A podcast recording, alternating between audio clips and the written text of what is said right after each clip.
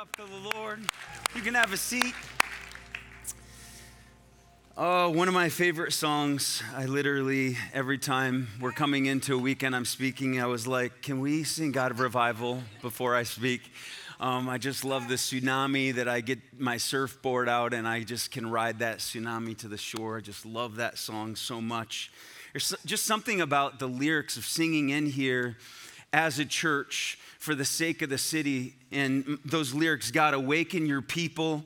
Come awaken this city, O God of revival, pour it out. I, I don't want him just to awaken the people of God. I want him to awaken our community and our city and our nation right now. And so we cry out in this place, not just for ourselves, but for the sake of the world. And he's awakening people so much God so loved the world that he gave his only begotten Son. The generosity and the grace and the gifts of God are given for his love of the world. He so loves the world, and to join him in a love for the world. He didn't so love the church that he gave his only begotten Son, he loved the world.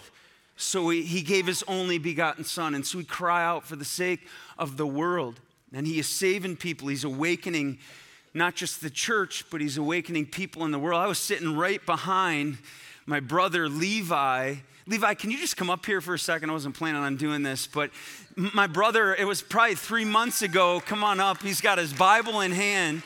Um, this is Levi. Yeah, man. And we met at, um, he wrote me a, a long email, and I could tell it was philosophical and intellectual and theological. And he's like, Can we go out? and talk. And he was just sort of a skeptic as it related to Christianity um, and the things of God. And so we began talking for a couple hours. And then I gave him the book Case for Christ and Letters from a Skeptic. He devoured them. You've already moved on from that. That's really wonderful. And so he uh, came in, I remember it was about a month ago, and he said, I'm beginning to believe. It was just the phrase. And then last week came up after the service and said, Just this last week, I gave my heart to God and I invited him into my heart. And so, yeah, Levi, part of the family. He's awakening his people. You can have a seat. I won't do that to you ever again, probably. Um, it's not. It's not just pie in the sky, like it's happening people who are just like, I, I, just wanted nothing to do with it. I know his wife has been inviting him and just loves the Lord, has been reading her, her Bible. We even shared last week. She's like, I'd pray for him, and sometimes I'd like share with him, and he's like, Don't push Jesus on me. And so he began to come, don't push Jesus on me. And she's like, I don't know if it's the right thing, but I just stopped talking to him and I just kept reading the Bible. And I'm like, well, First Peter 3 says, don't win him with words, but by your example, you will lead him to Christ. And you did that. And I just want to affirm you, not just the one on stage, but the one backstage, because I'm telling you, I'm who I am because of my wife who's on her knees every morning at 6:30 in the morning with her Bible open out in the living room before other people get up. She's out there every day pouring over God's word for the sake of our kids and our lives in this church. And so we just honor you in that as well. God's awakening his people. And I love that, not just here, but out there. In this Christmas season of giving, I've been blown away with the generosity of our church toward the city, toward the community, and the world around us. Uh, can I just bring you up to speed on what we've been doing as a body to be the hands and feet of Jesus lately? Do you mind if I do that? Sometimes people know what they're doing or giving individually, but they don't actually know what we're collectively doing, what in concert together we do to create a symphony of generosity it started with the food packing last month, where 700 plus of you showed up, gave of themselves, and our church packed 285 meals. They're already coming back and, and thanking us from the other side of the world. Thank you for the food coming into Christmas. And that was $80,000 for our church to purchase all of that food to put it in a container to send over there. A stork didn't bring it and just drop it out of the sky like it's real people behind the scenes that gave and your generosity translated into that. Then we sent a mission team over there about a month ago with leaders to get to our care point in Madabu, Guinea, and that cost us over $20,000 to bless the people and to let them know we're not going anywhere. After COVID, a lot of churches abandoned a lot of the care points. We're not abandoning you. We're here for you. And so we give to Swaziland and Eswatini and our care point in Nasogo, Africa. Generosity is defined as giving with no strings attached. No expectation of any kickback. It is truly fueled by a heart of paying it forward. And our church has been doing just that lately. We gave a large financial year end gift to Flat River Outreach Ministry to fuel them as they meet the needs of the disadvantaged and needy in our community. What I think what blessed me most uh, this year was how our church rallied to bring gifts for the Christmas tree and the 500 cards they took off the tree to send over to FROM so that those who are without can have a Christmas morning with their kids this year. And the tree has been packed and repacked and repacked and repacked. Um, and this week, Jim Petrovich took over six truckloads of gifts from our church the last couple weeks as he delivered the last load. He came back in tears and said, I've never been so proud of our church. Tears flowing down his face. And then Amy Bell sent us what that translated into from our body and there are so many families that are going to have Christmas this year because of your generous hearts. Amy Bell, who's John Bell, bald brother John Bell up here, spoke last week. She's the one that coordinates this for the community and puts those in totes and gives them out to families. So grateful for what she's doing. This is love. Amen. This is Christmas. This is a part of the gospel. We give people the bread of life, but we actually give them real bread too. Jesus gave them real bread and then gave them the bread of life. Our kids have been getting in on the action too as they've made Christmas cards for our local assisted living facilities this year. And they've been staying in the lines. I mean, I don't know if you can tell, but that's like some good coloring. They put their name on it, they put notes. Sarah sent over one that had just a bunch of them, this next picture. And you can see 200 of these have been made by our kids. We've been taking them to all the facilities in the area and uh, we took them over to Maple Ridge this last week, handed out the cards. And then a team did some crafts with our beautiful friends in the nursing home. I think they were making some Rudolph the Red-Nosed Reindeers together, deer together. And I, I think what's cool is ever since Sarah was hired on for outreach to work both in the prisons and in our nursing homes, like church has been started in some of these locations. For the last three months, we've been over there every week. People have been to go over to lead worship and hymns with them and to read the word with them and to bring church to those who are forgotten, to bring them the presence of Christ and the presence of the body of Christ so that they can experience that. It's been powerful. Just some other good news that kind of came on the scene the last month. Kids Hope has finally been approved to start in the middle school. And Ben Jagger's been leading that. If you don't know what that is, it's one person, one hour a week with one child, one church, going to kids that are in, in need. They're high risk kids that are struggling to keep up. And, and somebody comes alongside of them and is a father figure and a mother figure for them, encouraging them, someone to look up to that's there every week to help them along. The administration has been wanting us to come over, which is amazing. The funds have been raised, and there's 12 mentors waiting in the wings to start start in the Lowell Middle School in January. This has just been a dream the last 10 years. And just so that you know, I, I, think there's sometimes like this well, the church and the school and the separation of church and state, and there are some of those realities, but we love our schools in this place. And our schools want us to be a part of what's going on in our schools because we've been here a while and our presence is we're for the schools, we're not against them. We don't agree in everything, but we're for our administrators in our schools. In fact, I emailed Nate Follower, the principal of the school, last week and just shared with him our church loves you, we're behind you, we pray for you. I want you to know, I know you've taken hits, but we're we're here for you. We've got your back in this community. And so to partner with them for the sake of this next generation is powerful. I got one more for you. Are you okay with that? I don't know if you're like, oh, I've had so much good news this week. I don't need any good more stories to be told. Um, this is a good one. After five months of preparation, this week was our first meeting in Handlon Correctional Facility in Ionia.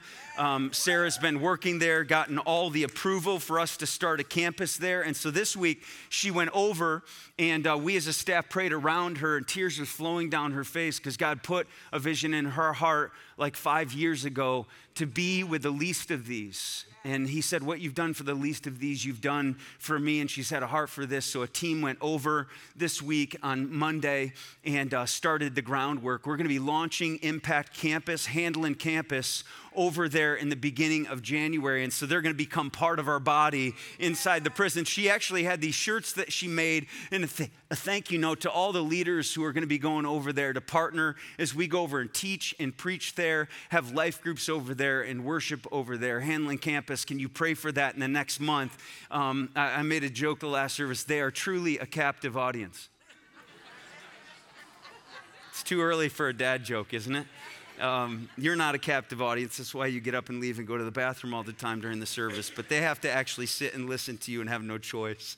I'm so excited about this. God's favor has been all over this, and I'm excited to see us spread the love and joy of Jesus to those who are incarcerated that they might be set free by the power of the gospel. There's so much life that's happening in our church, so much generative, generous life that's happening in our church. I talked to a guy last week that travels to come to Impact an hour and a half every week. And I'm like, why do you do that? There's just so many churches, good churches. And he says, the reason I do it is the church that's alive is worth the drive. A church that's alive is worth the drive. And I want to be alive, like the early church was alive. All of this outreach and generosity wouldn't be possible without your generosity because none of these things I mentioned are given with the expectation that we'll receive anything back other than the joy of giving. In fact, we know we won't. There are no strings attached because, besides the desire to shine the light of Jesus into the places that are often heavy, lonely, dark, and hopeless. So we say, as we sang in that song, Come awaken your people, come awaken this city and community, O God of revival, pour it out. As I share the last message in our wildfire series in the book of Acts, and this was on Thursday because I had a whole other message planned on Tuesday and Wednesday, and I had to scrap the whole thing, which I was very angry at. But we had a prayer meeting with our staff on Thursday morning, and he planted some things in my heart that I didn't think made any sense until I started just thinking through it. Why is this coming to my mind? Why is this percolating and stirring inside of me? I couldn't stop thinking about the Hebrew Passover where the Israelites would share what is called a Seder meal. It was a time to pass down through oral tradition the story of how God had been faithful to them and rescued them time and time again. The Seder meal is, is this here, the traditional one anyway. And the parsley dipped in salt water was signified a time of flourishing in the beginning when Joseph went with his family and they were there and welcomed in that turned to tears over time with the salt water. The bitter herb, the romaine lettuce, it was beginning with a comfortable bondage where they would work. And, and it was comfortable in the beginning, almost like romaine lettuce out toward the end where it's green, tastes good, and the closer you get to the base, it tastes bitter. It literally, that's what it means. It started green and it started getting more bitter over time. The apple walnut salad with wine was the mortar they would mix for building bricks as slaves as they were whipped by taskmasters. Next bitter herb, the horseradish that they would eat, would signify the bitterness of over 400 years of Egyptian slavery. The roasted lamb shank bone was the sacrifice that was offered for the firstborn when they put it on the doorposts. And God, you know, the death angel passed over them because the blood had been shed. And then the hard boiled egg is the hope for a new beginning beyond the bondage. It's interesting, every year they would come together, have a Seder meal. And so, generations that were separated from that, these young kids that were coming up, they're like, you can't forget where we came from. We can't just move on and rush on. We're in a generation, it's like, who cares about then and there? It's about here and now into the future. I could care less about the story. And I want you to know there's a story at Impact, and there's been a story back in Acts that we've tried to reacquaint ourselves with, a remembrance of sort, to go back into Acts and say, what happened back there? And how can we reassemble that and remember that and resemble that afresh? The things that happened in the early church, there was power and multiplication. Is that happening in our body now? The Holy Spirit and Pentecost came where they were filled with the Spirit. Prayer and fasting was a part of what they did. The Word of God spread in power. The gospel was alive and well. There was cultural engagement and evangelism happening. There was worship even in the midst of suffering, like John talked about last week. And this week, we're talking about radical generosity and service that spilled out of the overflow of their hearts. And just like the Passover, where they shared a meal to rehearse what God did in Israel, we have taken time to remember our roots, to look back and reflect on the early church in order to awaken afresh to its implications to our lives today in the 21st century. A remembrance for resemblance. Lord, we remember this to resemble this afresh. Habakkuk did this as he was looking back at what God did in the Old Testament as a prophet. He said in this in chapter 3, verse 2 Lord, I've heard of your fame. I stand in awe of your deeds. I know a lot of things that you did way back when, and I stand in awe of that. Repeat them in our day, in our time, make them known. He's crying out for what we're crying out. We see what you did in Acts. Could you do it again? And God answered in Acts 1 5, where he said, Look at the nations and watch, buddy boy, and be utterly amazed days, for I'm going to do something in your days you wouldn't believe, even if you're told. And he's like, That's what I cried out for. Renew in our days what you did in those days. And he's like, I'm going to do something in your days you wouldn't believe, even if you're told. That's what we're crying out for in this church. As your pastor, that's what I'm crying out for. I don't want just a dead church. I don't want another building that puts boards up the windows. I want to be a people alive to the things of God. And I want to rehearse and remember here's what you did. Do it again. Here's what you did. Do it again. Do that again, God. We don't want to sit here, rest on our laurels, and bide our time and, until the rapture. We want you to do this here and now in our midst. It's remembrance for the sake of resemblance. We cry out that same prayer as we look at the book of Acts. Repeat what you did in Acts in our day, in our time, make it known. And we as a church want to resemble the early church more than the modern church. We want to be like early day saints, not the latter day saints, right? So we turn our hearts to week 10 of our series where we reflect on the early church's generosity. If you have your Bibles, you can open to Acts chapter 4. Just going to look at verse 32 to 37. I know you've been reading along. Maybe you just kind of in a cursory way read through these verses because these don't make sense to modern times. But I don't think the church needs to make sense. In fact, I think that's the problem most of the time. We make way too much sense. And there's sometimes we don't need to be relevant to the world, we need to be relevant to God. Amen.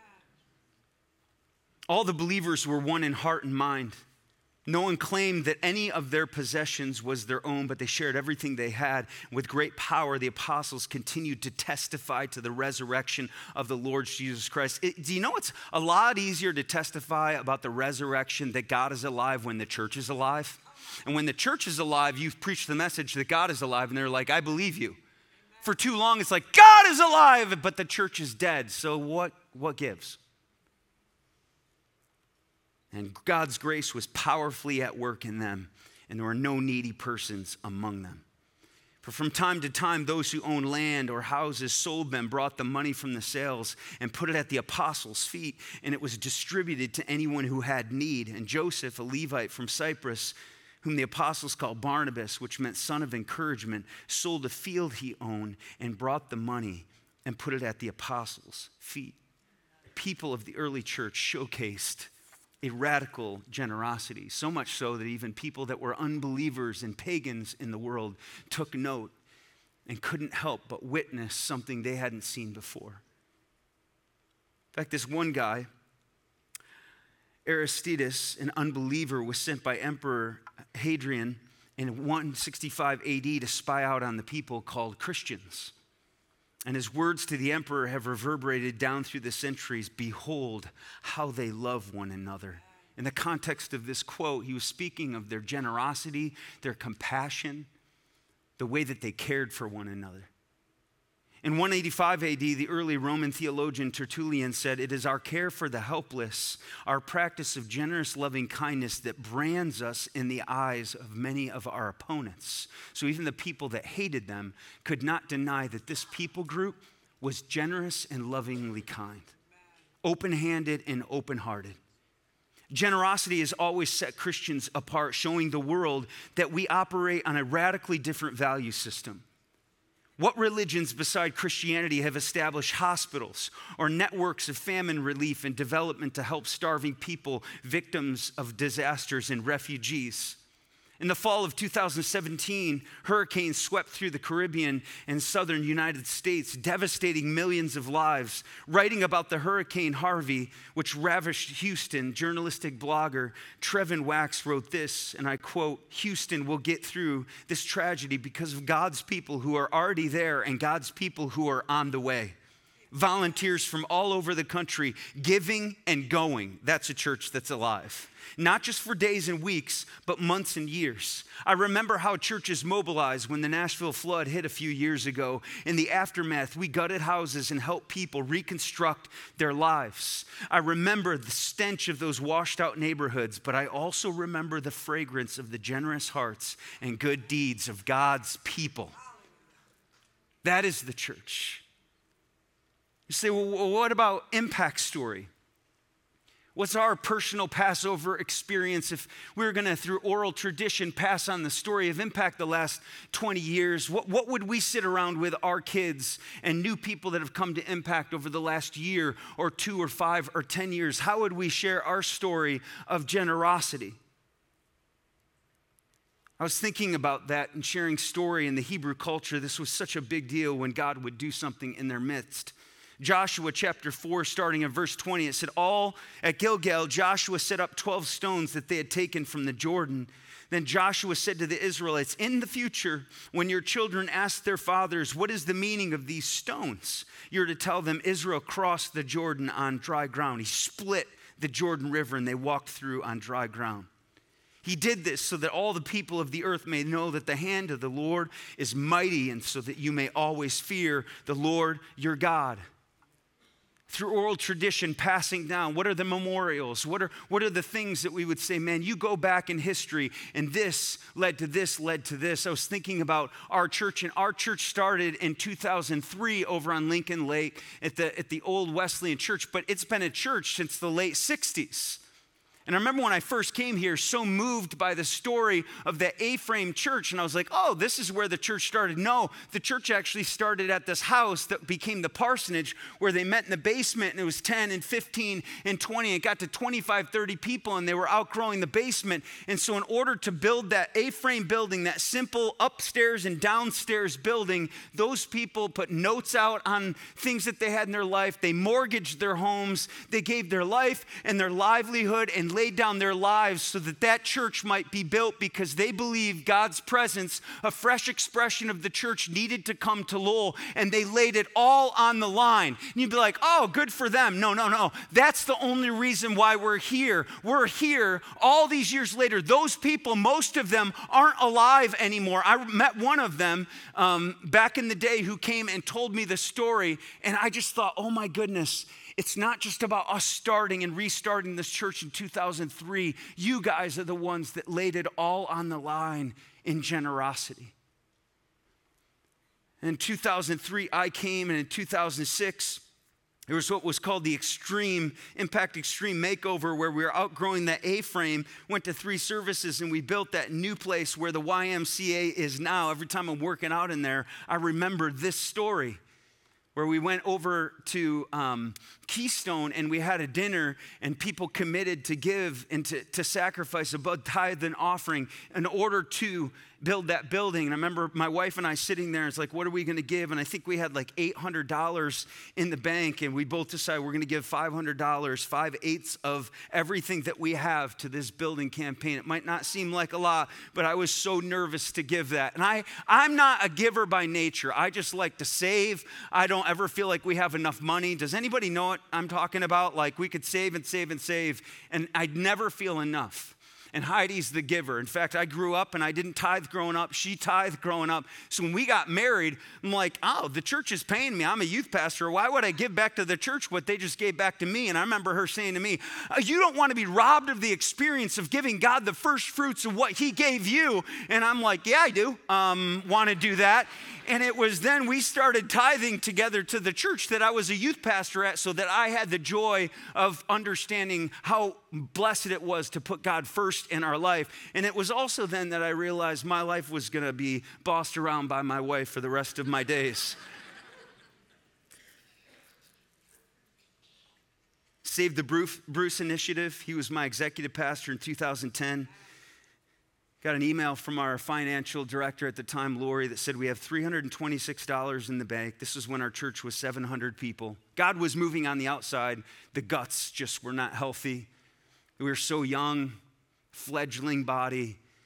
And uh, I remember we stopped our series. We're in Origins in July, and we just did this massive yard sale. It was as close to the early church as anything I've been a part of. People were bringing in cars and campers and motorbikes and boards, you know, boats, just large ticket items. We had just gotten a new car. Someone gave us a new car. We came to the driveway and I had a 2008 Impala and I just got the Impala uh, uh, about a year and a half before. It was the only thing we could liquidate to give money to the church, and we sold that so that we could give the money to the church so that the church would be sustained and would survive the season of time. And $80,000 was raised, and I just saw the church come together and do early church kind of stuff. And I'm like, that's why I moved up here from Ohio. I mean, they have a better football team down there, but up here, the church is the church up here. I had to do that. I, I'm sorry about that. It's, I'm so stinking mad about that still. I wanted to be where the church was alive. And so we sold the car and gave money to that. And I drove around. Anybody remember when I drove around a scooter for two years? 100 miles to the gallon. Eh, I take off my helmet and come in and preach eh, and go home. That sucker, there was one road after the high school, you go down that hill going to the gas station. If I tucked behind that thing like this, I could get up to 55 miles an hour on that sucker.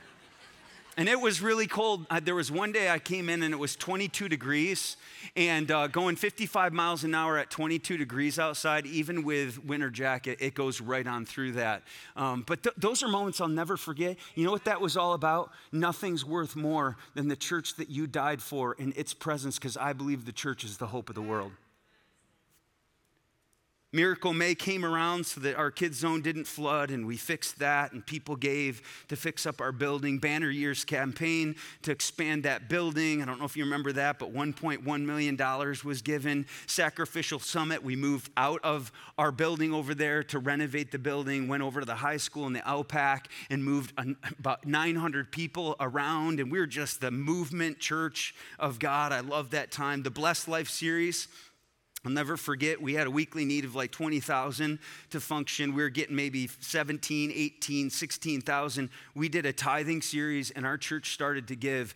And from that moment on, we went over 30,000 a week. Like we literally went 30 to 40% more. Just like that, our church is like, we're going to give. We believe in what God is doing in this church and we've never looked back our Through the Roof campaign to be in this building, $9 million raised. We had a lot of Barnabas, Barnabases that kicked in. Stimulus Storehouse during COVID uh, when people were getting stimulus checks that they didn't need, they brought them to our church. We started a fund. We started giving them out to people in our community that lost jobs and had needs. We have, even in the last month, been continuing to give them. We got so much money. We continue to give that to the community as some of you gave your stimulus check as a storehouse for the people that were gonna, going through it at the beginning of COVID. So powerful. And now we're in our generation series where people are giving more, and that is going to the next generation. I rewrote the verse in Joshua this way to make it conducive to impact. In the future, when your children ask their fathers, What's the meaning of this place called impact? You're to tell them, Impact crossed through the raging waters of impossible seasons on dry ground. Our practice of generous, loving kindness branded us in the eyes of the whole community. The whole community. In every season of our church, we've shared a generosity maxim around here that invites new people into our culture of radical giving. The golden rule is do unto others as you would have them do unto you. The platinum rule is do for others what they did for you. We've never forgotten what people have done for us to open up a seat in a building for us to get here, and so that we start giving to do something for someone else that is going to be sitting in the seat in another year or a month, just like that was given so that we could be here. We're going to give so somebody else can be reached, like a Levi, because Levi's keep coming into this place. A new wave of people giving for the next wave of people that will come. That is the church. Just easy to think it's just all come here. I was with my son, and uh, we went over to DCC to watch the wrestling match. This um, over to, I forget the name of the town um, that it was in, Nova, I believe. And we are on our way back, and my son Caleb went with me, and he just popped back his seat and slept. And we got all the way home. I drove into the driveway, I shut off the car, and he popped up. He was like, Whoa, that was fast. Stupid kid. I was like, Yeah, it was fast for you. You were asleep the whole time. It was like that. For me, I had to drive right? Oh, that was fast. How many of your kids are like, that was easy? It was like, well, it was easy for you because you didn't help. It was actually very hard. If you would have helped, you realize it wasn't easy at all. Or, oh, that was, that didn't cost that much. It didn't cost you that much. It cost me a whole lot. We'd be like, oh, we're in a free country. We're only in a free country, but this freedom was not free. And I'm telling you, as a church, you would be like, oh, that was fast. That was easy. That didn't cost much. That was free. It's not. Somebody has to be the person that does it for the next person to enjoy it. And the people that start enjoying it, we're like, stop enjoying it and start contributing to it for the next person to enjoy it until they're reminded by the pastor this isn't easy, it's not cheap. It doesn't happen automatically or accidentally. It's because people are laying down their lives. They're not like Caleb that kick back and fall asleep and just pop up when it's over and say, ah, that was fast. Acts 4, all the believers were one in heart and mind. No one claimed that any of their possessions was their own, but they shared everything they had. I was struck the first three words all the believers, all of them, kids, husbands, wives, young, old, Gentiles, Jews, all of them were together in this sharing ethos. I remember when we did the building campaign for the church in 2016, because I collect this stuff, this little boy came up to me and gave me all the money he had. And he came up to me, and I took this picture after I got home from church. He heard about the story of the woman that gave the two coins to God and came up after the service and put his $2 in my hand for the building campaign. He's a part of this building campaign. We can talk about the big donor from Florida that gave $6 million. This kid gave everything he had. That billionaire just gave a little bit of money. This kid gave everything. I had a kid last night come up to me by the name of Bo, and he came up and he's like, I wanted to give you this $10. I was working with my dad today, and he just gave it to me. I want to give this to the church. I'm like, bro, we're doing generations to give you money for you, and the next generation's coming up and saying, I want to give to the generations that I'm a part of. Just love that. In this passage, we see these five things. There was a unity in their generosity.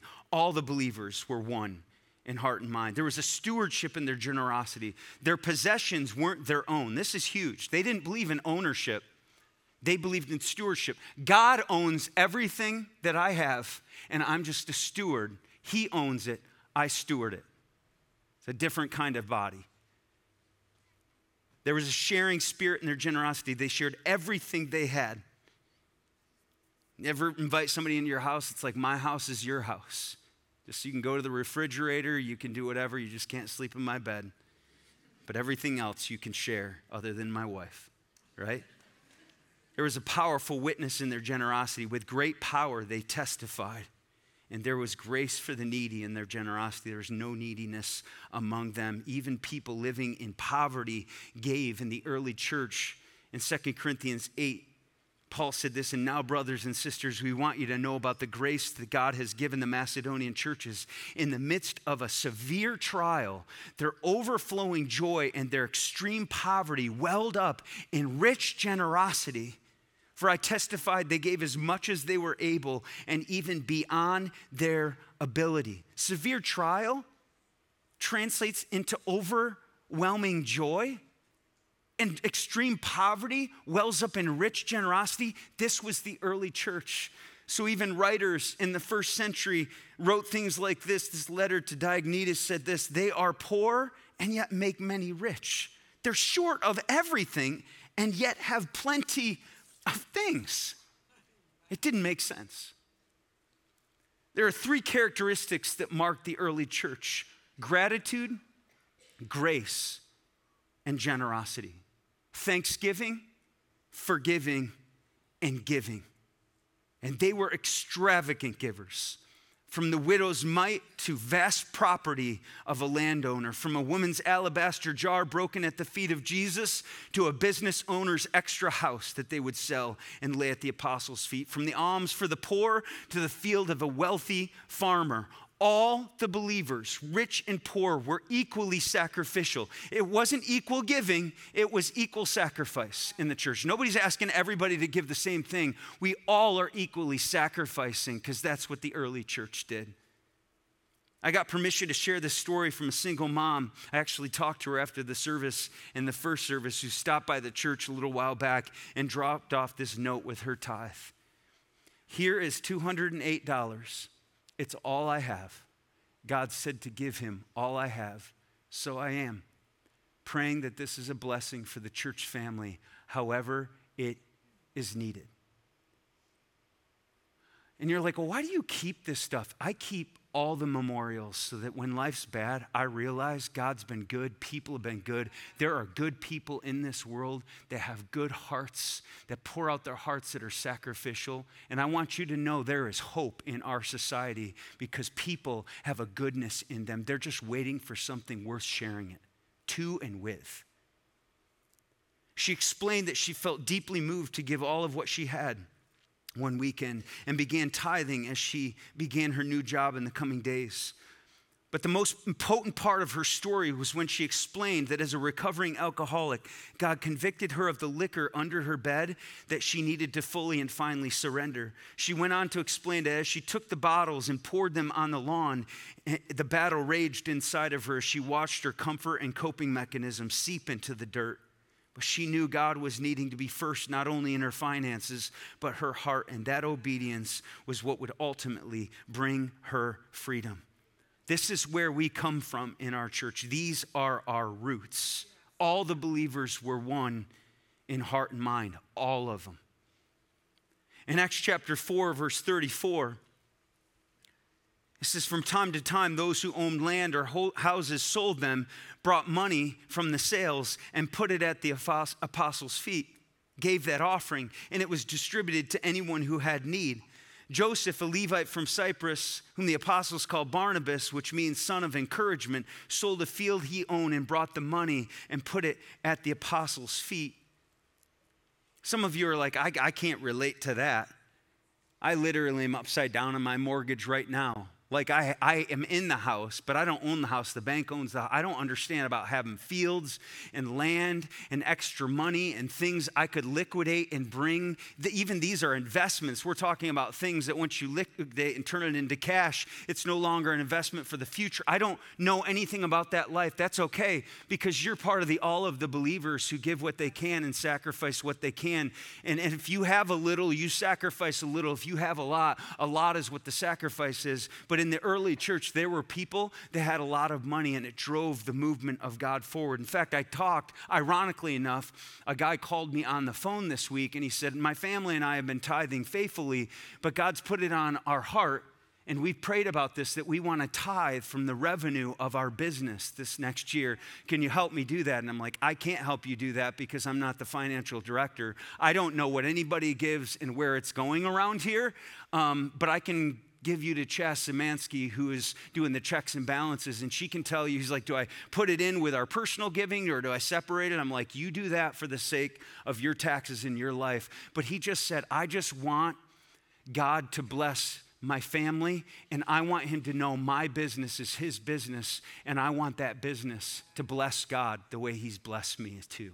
This is a Barnabas heart in our church. And there are other Barnabases in this church, and you mean a great deal. Not any more than the little boy who gave $2 or the single mom who gave a little over $200, but it takes all of us to drive the mission of the early church and the Latter day Saint church forward in the world.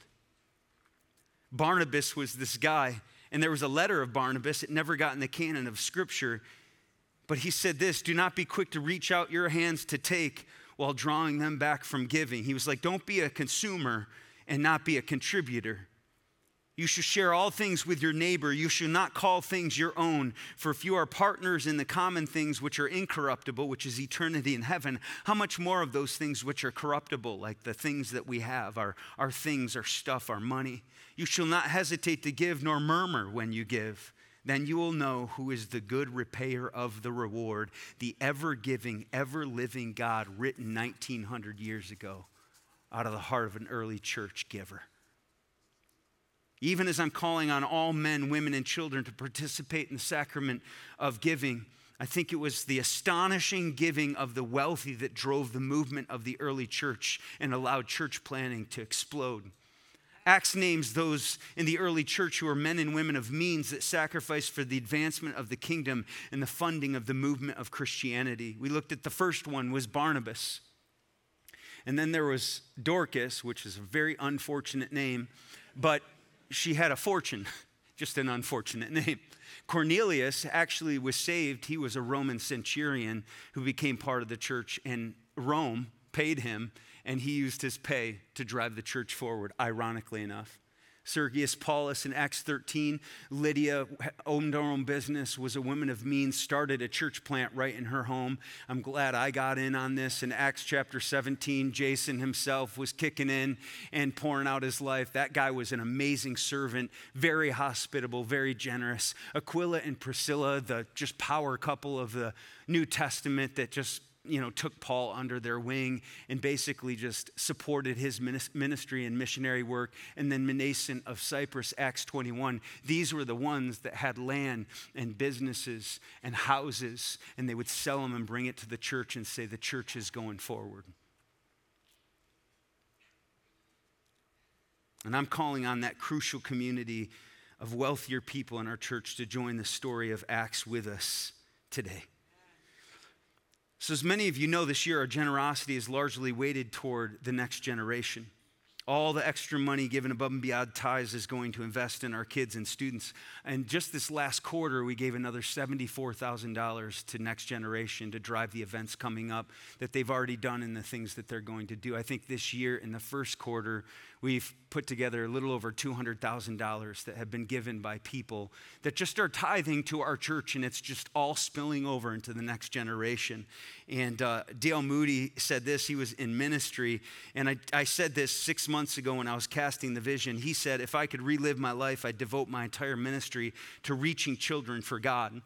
And when I read that, I was like, oh my goodness, I am 49 years old. I don't want to get on my deathbed and wish that I gave more of my ministry to devoting it to kids and children, the next generation. I want to start doing it now, not on my deathbed.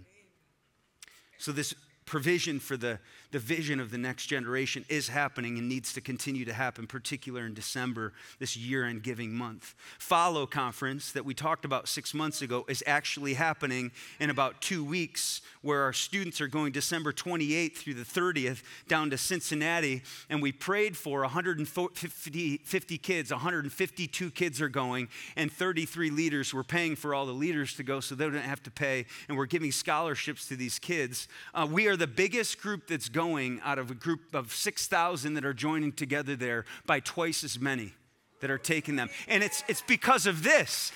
All of the youth pastors are like, How did you get so many people to go? We could not get people to get the money and the families. It's because the church has already given over $50,000 to sponsor kids to be able to go, to lower the cost to like $150 for our students. It's because of you that we're doing this. And they're like, Well, how did you get them to do that? And it's like, Because we have an amazing lead pastor.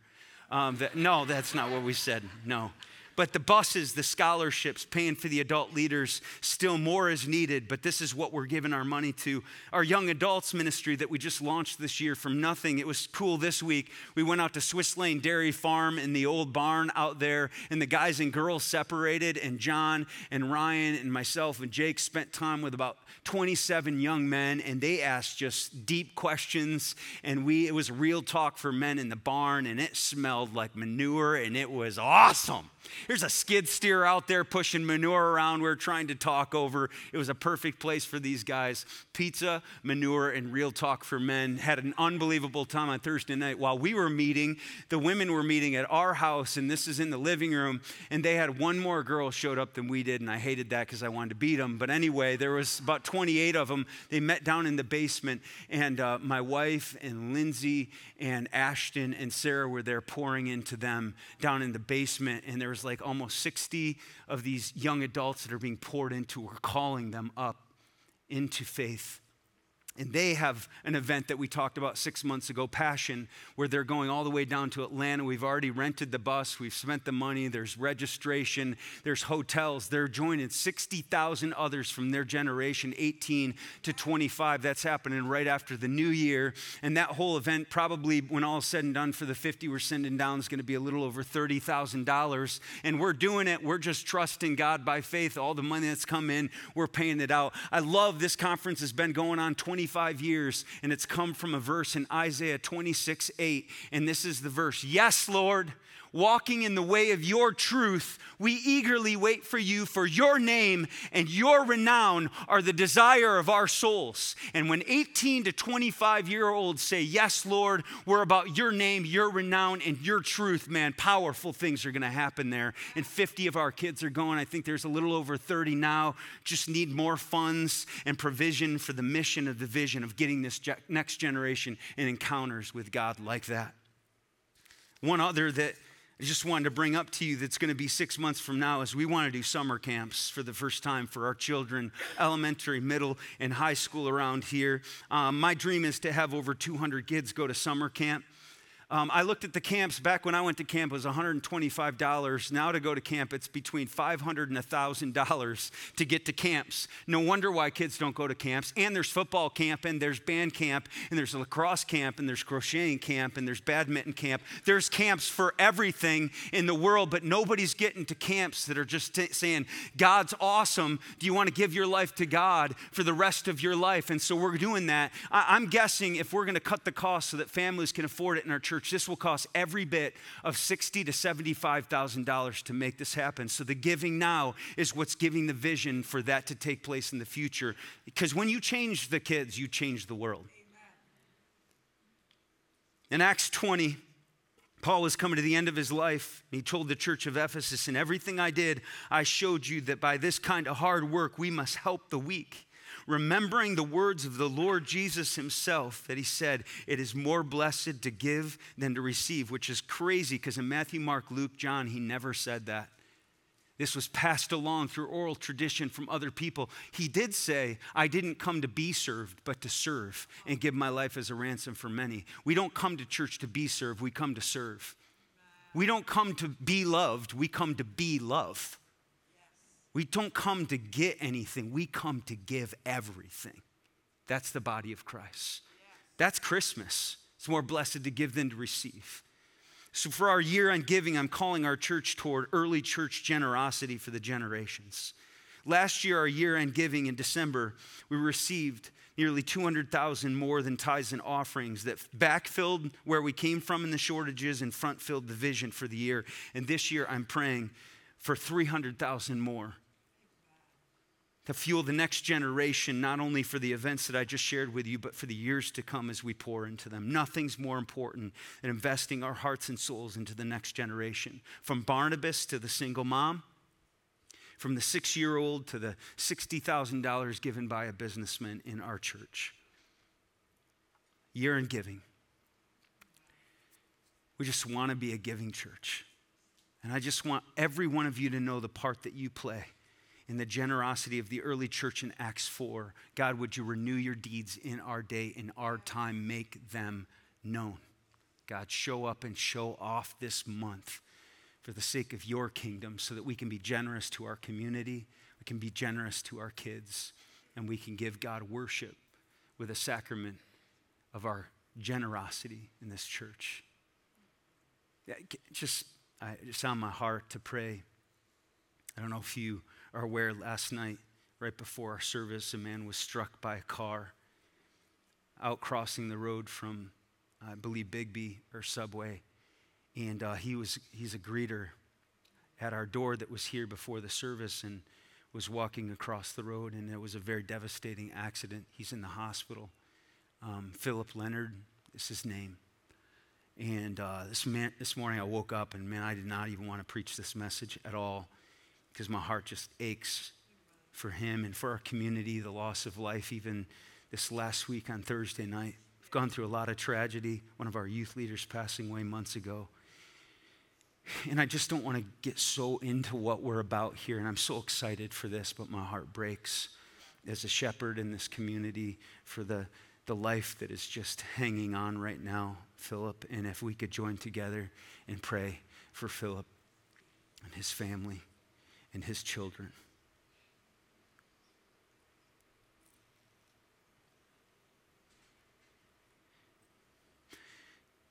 God, you say in 2 Corinthians 1, you are the God of all comfort. And we're praying for your comfort now. You are the healer, and so we're crying out to you as the healer. And though many may not know Philip in this church, uh, they, they've probably been greeted by him as they've come in here on certain weeks. Philip's had a very hard life so much brokenness and pain. And so we lift him up. We lift his mom up. I know she's grieving so much right now, and his kids. Can't even imagine. It's touch and go. And from what I hear, it'll take a miracle for him to survive. We don't know your plans for his life. But Shadrach, Meshach, and Abednego, when they were asked to kneel down, said, Our God can deliver us, and our God will deliver us. And then they said, But even if he does not, we will not bow down to that graven image. And so we believe you can and that you will, but even if you don't, God, you are God and you have a plan. But we in our hearts are crushed. So we ask for you to invade that room with your presence and bring comfort and compassion to that family. And as we leave today, may this ever be on our hearts as we go home. May all of us hug our kids, our wives, our husbands, our families, and then not let any time pass without just being unbelievably grateful for the day that we have. Who cares about Lions football? We have these cherished, treasured, living souls all around us awaken our hearts to what really matters in life. We love you, Jesus. May we be a compassionate, merciful, generous, and loving people in our community this week. We pray this in your son's name. And everyone said, Amen. Amen. You're dismissed.